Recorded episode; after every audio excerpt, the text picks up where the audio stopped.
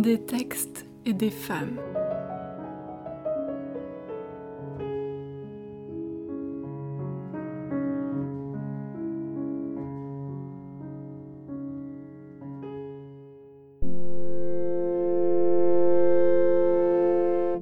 Bonjour, aujourd'hui j'avais envie de te parler des Guerrières, qui est un texte très connu et reconnu sur le continent américain, mais peu en France, et c'est dommage. Je vais aborder le thème du conflit dans les Guerrières de Monique Wittig. Bonne écoute.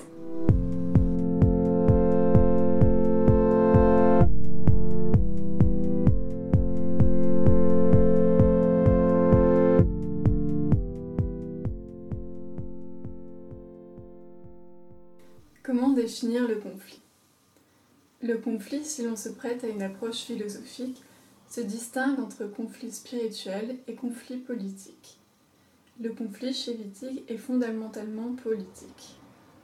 Hobbes, un des philosophes ayant pensé le conflit, comprend ainsi l'essence du politique dans le conflit. Par définition, le conflit en tant qu'opposition à un discours et une opinion donnée renvoie à une logique dialogique.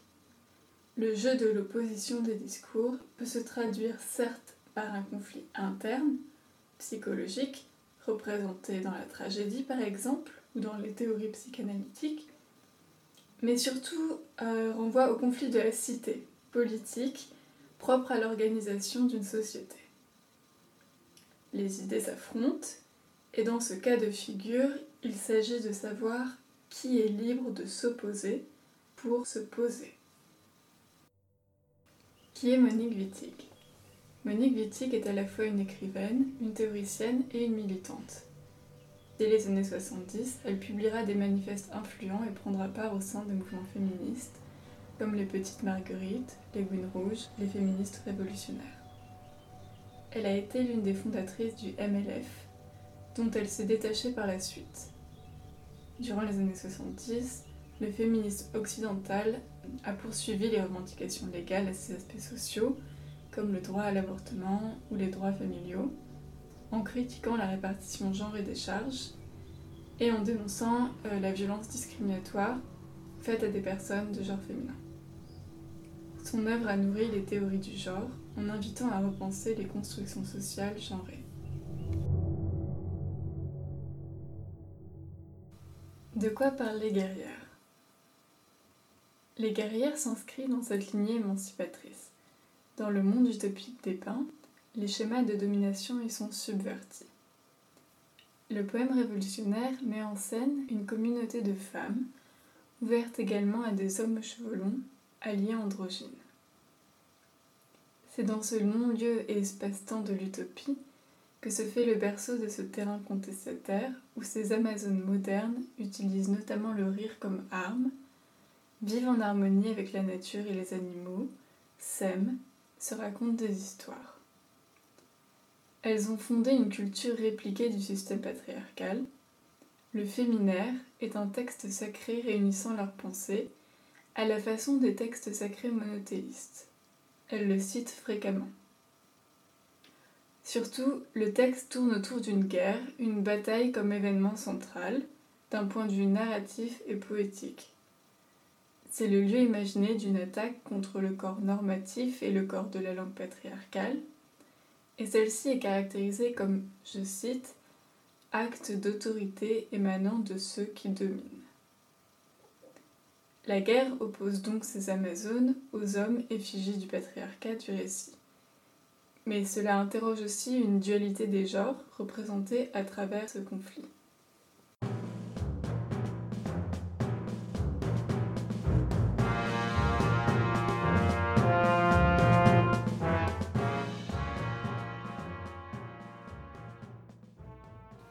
Elles disent « le langage que tu parles t'empoisonne la glotte, la langue, le palais, les lèvres ».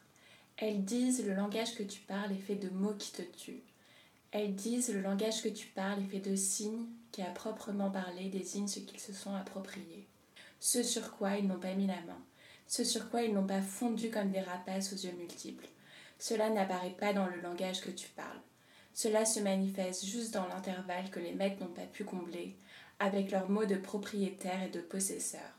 Cela peut se chercher dans la lacune, dans tout ce qui n'est pas la continuité de leur discours, dans le zéro, le haut, le cercle parfait que tu inventes pour les emprisonner et pour les vaincre.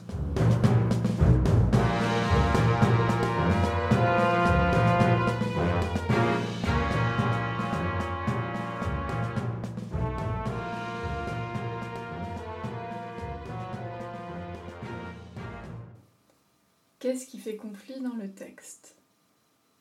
Alors, beaucoup d'éléments. Cette œuvre littéraire se veut inclassable, mais tisse une trame guerrière. Wittig note dans ses remarques qu'il s'agit, je cite, d'un poème épique, que c'est un collage, qu'on ne peut pas lui attribuer de genre, en dehors du mouvement épique, donné par le rythme, l'action et les caractères. Le texte se définit donc comme une épopée utopique, mais renvoie tout le long aux autres genres littéraires, du mythe, de la légende, du conte, de même qu'à la chanson de geste. Le texte met en place une rupture qui assimile et réinvestit ainsi de manière détournée des codes s'inscrivant dans l'histoire littéraire. Il s'agit de mettre en perspective une volonté duelle de rompre avec des codes, tout en recyclant dans l'intertexte codes littéraires et linguistiques. Il partage aussi des caractéristiques avec le nouveau roman, de par le refus de l'intrigue linéaire au profit de la prose fragmentaire. Donc comme Nathalie Sarraute, euh, Alain Robbe-Grillet, Michel Butor, Monique Wittig rejette les conventions du roman et brasse les genres, et rend visible et conscient le processus d'écriture en fait. Elle établit une rupture revendiquée avec les œuvres littéraires du passé, et de ce fait ouvre au dialogue. Écrit à la veille de la révolution féministe dite de la deuxième vague, dont Wittig est l'une des pionnières, le texte est de fait marqué par un esprit de contestation contre des normes à la fois sociales, politiques, linguistiques, littéraires, des normes qui excluent les femmes ou sont peu représentatives d'un discours de femmes sur les femmes. La critique du patriarcat chez Wittig se fait sur le mode du basculement d'une autorité idéologique à une autre, d'un système phallocentrique vers le récit gynécocentrique parodique. Dans le texte, des dizaines de noms de femmes sont scandés sur les pages de droite, elles sont citées parmi d'autres et forment une entité collective de femmes. Ce sont les personnages féminins, les guerrières, armées de deux ailes, que Wittig pose comme opposante aux hommes, effigie du patriarcat systématisé. La liberté saisie à travers le geste de renversement concerne aussi bien la bataille des guerrières dans la trame que celle de l'autrice en fait euh, face aux conventions sociales, littéraires et linguistiques. Il s'agit bel et bien d'une stratégie offensive dans le texte où la présence du discours féministe invoque et fait face à d'autres voix et d'autres discours. Il y a aussi des dualités marquées. Par exemple, la lutte chez Wittig se matérialise dans des oppositions sur la page même. Dans ces quelques remarques, l'autrice livre le commentaire critique revenant sur la matrice du texte. Je cite : « Dans ce vide du chantier, la forme matérielle de l'objet m'a aidée. Un livre est fait de deux côtés, la page de droite et la page de gauche, qui peuvent se trouver dans un rapport dialectique. Dans ce cas, la pliure du livre, dans la mesure où elle les lit, leur sert de copule dialectique. La page de gauche est devenue pour moi la page où mon propre texte pouvait se développer et la page de droite est devenue la page de l'histoire. Chaque page, donc, devrait être écrite parallèlement, mais en même temps, en conflit l'une avec l'autre de chaque côté de la pliure. » La tension prend page sur le récit et son discours entre la pliure du livre. Le conflit, en tant que démarche même de l'écriture et de la mise en forme du texte, est justifié ici par l'autrice qui se réapproprie tout d'abord l'objet livre. À la page de gauche fait face la page de droite. Elles sont à la fois liées et opposées.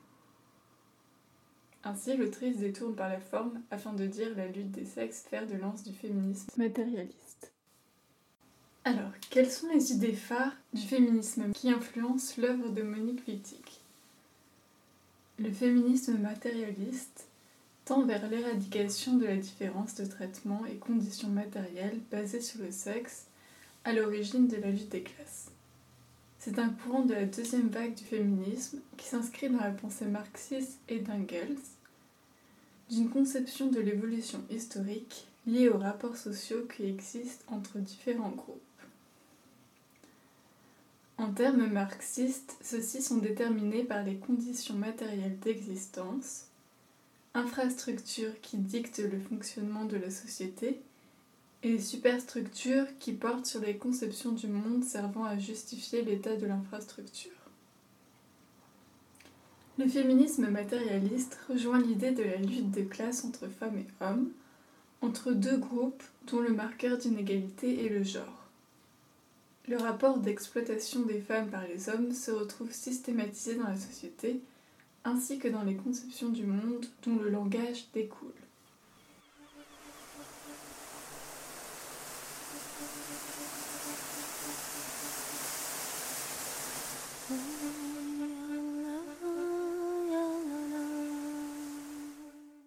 Quelquefois, elles se mettent à chanter.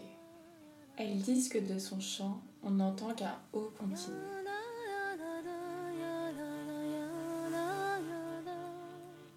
C'est ce qui fait que ce chant évoque pour elles, comme tout ce qui rappelle le haut, le zéro ou le cercle, l'anneau du verre.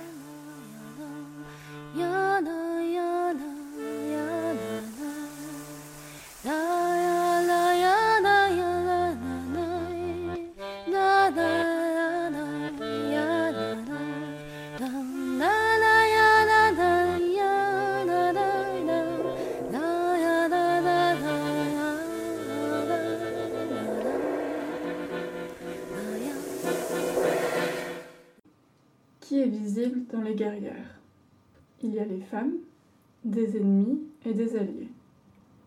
Les femmes, dans le texte, s'opposent à un ennemi invisibilisé, bien que présent. En effet, le corps et la parole des femmes se déploient, au contraire de celui des hommes dont le corps est absent ou minoritaire. Les hommes qui ont oppressé les femmes dans le passé du texte sont désignés par le pronom personnel « on » et « il », qui est rare, alors que « elle » au pluriel est scandée. L'ennemi, plus explicitement, c'est celui qui détenait le pouvoir et auquel elle a survécu. Je cite : « Il l'a mise au défi, il l'a prise en défaut, il l'a menacée, il l'a fait paraître inefficace. » La première occurrence de cette entité se fait en fait même sous la forme du souhait de l'anéantissement. Je cite : que les bons et les méchants soient abattus. Cette entité, il, ennemi appartenant au monde réel et historique du sexisme, est contrebalancée par une autre forme de masculinité. Il s'agit d'une catégorie d'hommes ayant combattu aux côtés des Amazones, des jeunes hommes, qu'elles enterrent en même temps que les leurs, tout en souhaitant aux survivantes et aux survivants l'amour, la force, la jeunesse. Ainsi, bien que certains hommes féminisés soient intégrés dans la société, il s'agit tout de même de donner place aux femmes. Les études s'intéressant à la sexualité ont surtout lu dans les guerrières une ode à l'homosexualité lesbienne. Mais au-delà de l'érotisation, c'est surtout un corps qui tend à être considéré dans sa totalité anatomique, de même qu'en relation avec l'univers qui l'entoure et le texte même, sans que cela induise strictement une monosexualité. L'utopie guerrière englobe les corps féminins et le monde à travers une corporalité du texte et du signe. Pour autant, le féminisme matérialiste de Wittig s'oppose à une conception essentialiste qui réduirait l'écriture des femmes à leur corps et la différence biologique. L'essence est considérée par Wittig comme une stratégie patriarcale pour tenir les femmes en marge.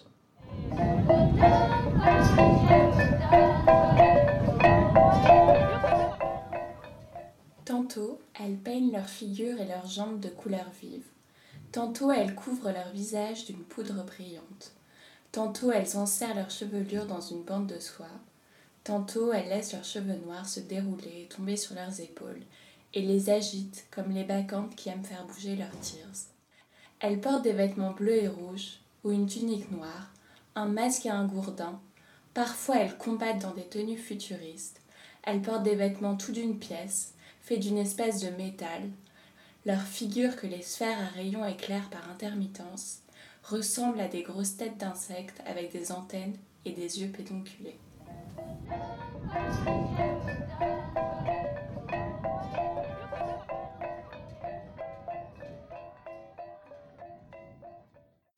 Qu'est-ce qui est subversif ?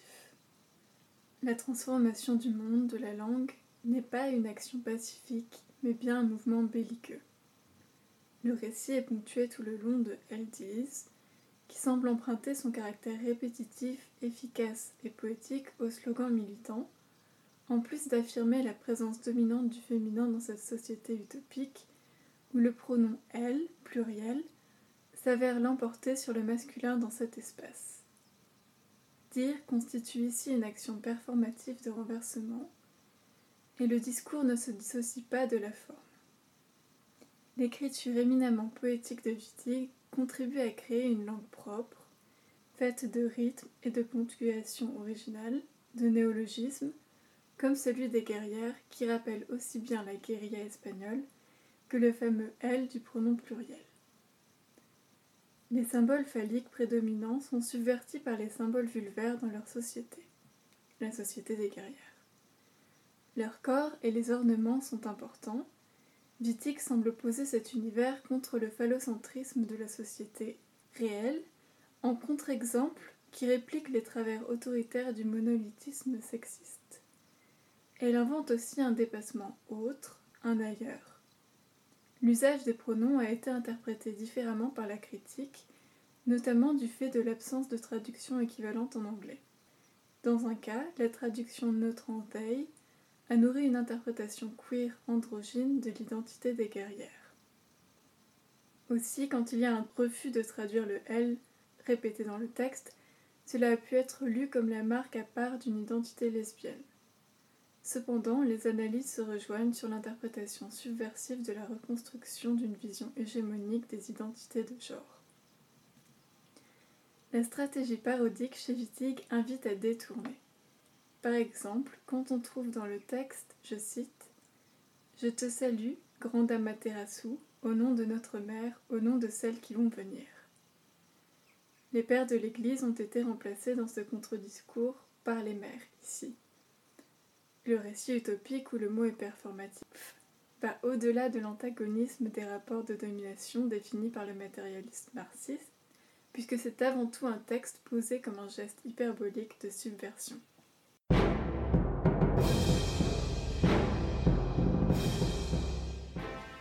Elles disent qu'elles ne pourraient pas manger du lièvre, du veau ou de l'oiseau. Elles disent que les animaux, elles ne pourraient pas en manger, mais que l'homme, oui, elles peuvent.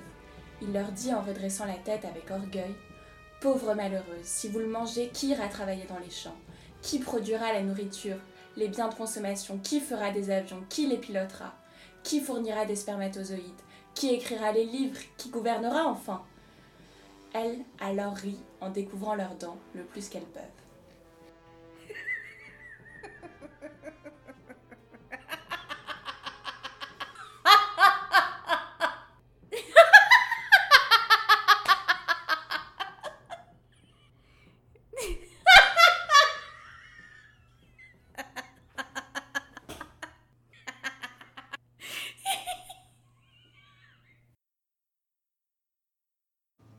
Quelle conclusion ?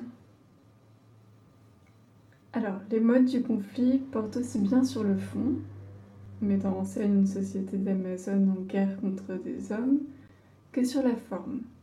Il s'agit de subvertir des codes littéraires. La victoire s'incarne dans le rire, et les discours qui entrent en relation et que Wittig convoque se confrontent avec le discours féministe matérialiste porté par le texte. Aussi, c'est à travers un brassage culturel des textes et le jeu intertextuel et interdiscursif qu'il y a une ouverture à la réflexion sur un champ des possibles linguistiques et littéraires. Le mot, chez Wittig, se part d'une double portée, à la fois destructrice et créatrice, puisqu'il ouvre à l'interprétation multiple et participe à défiger le sens des normes.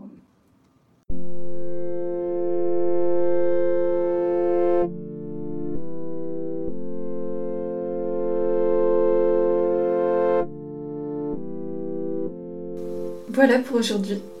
J'espère que cet épisode vous a donné envie d'en savoir plus sur les guerrières ou même de lire cette œuvre. Ciao et à la prochaine!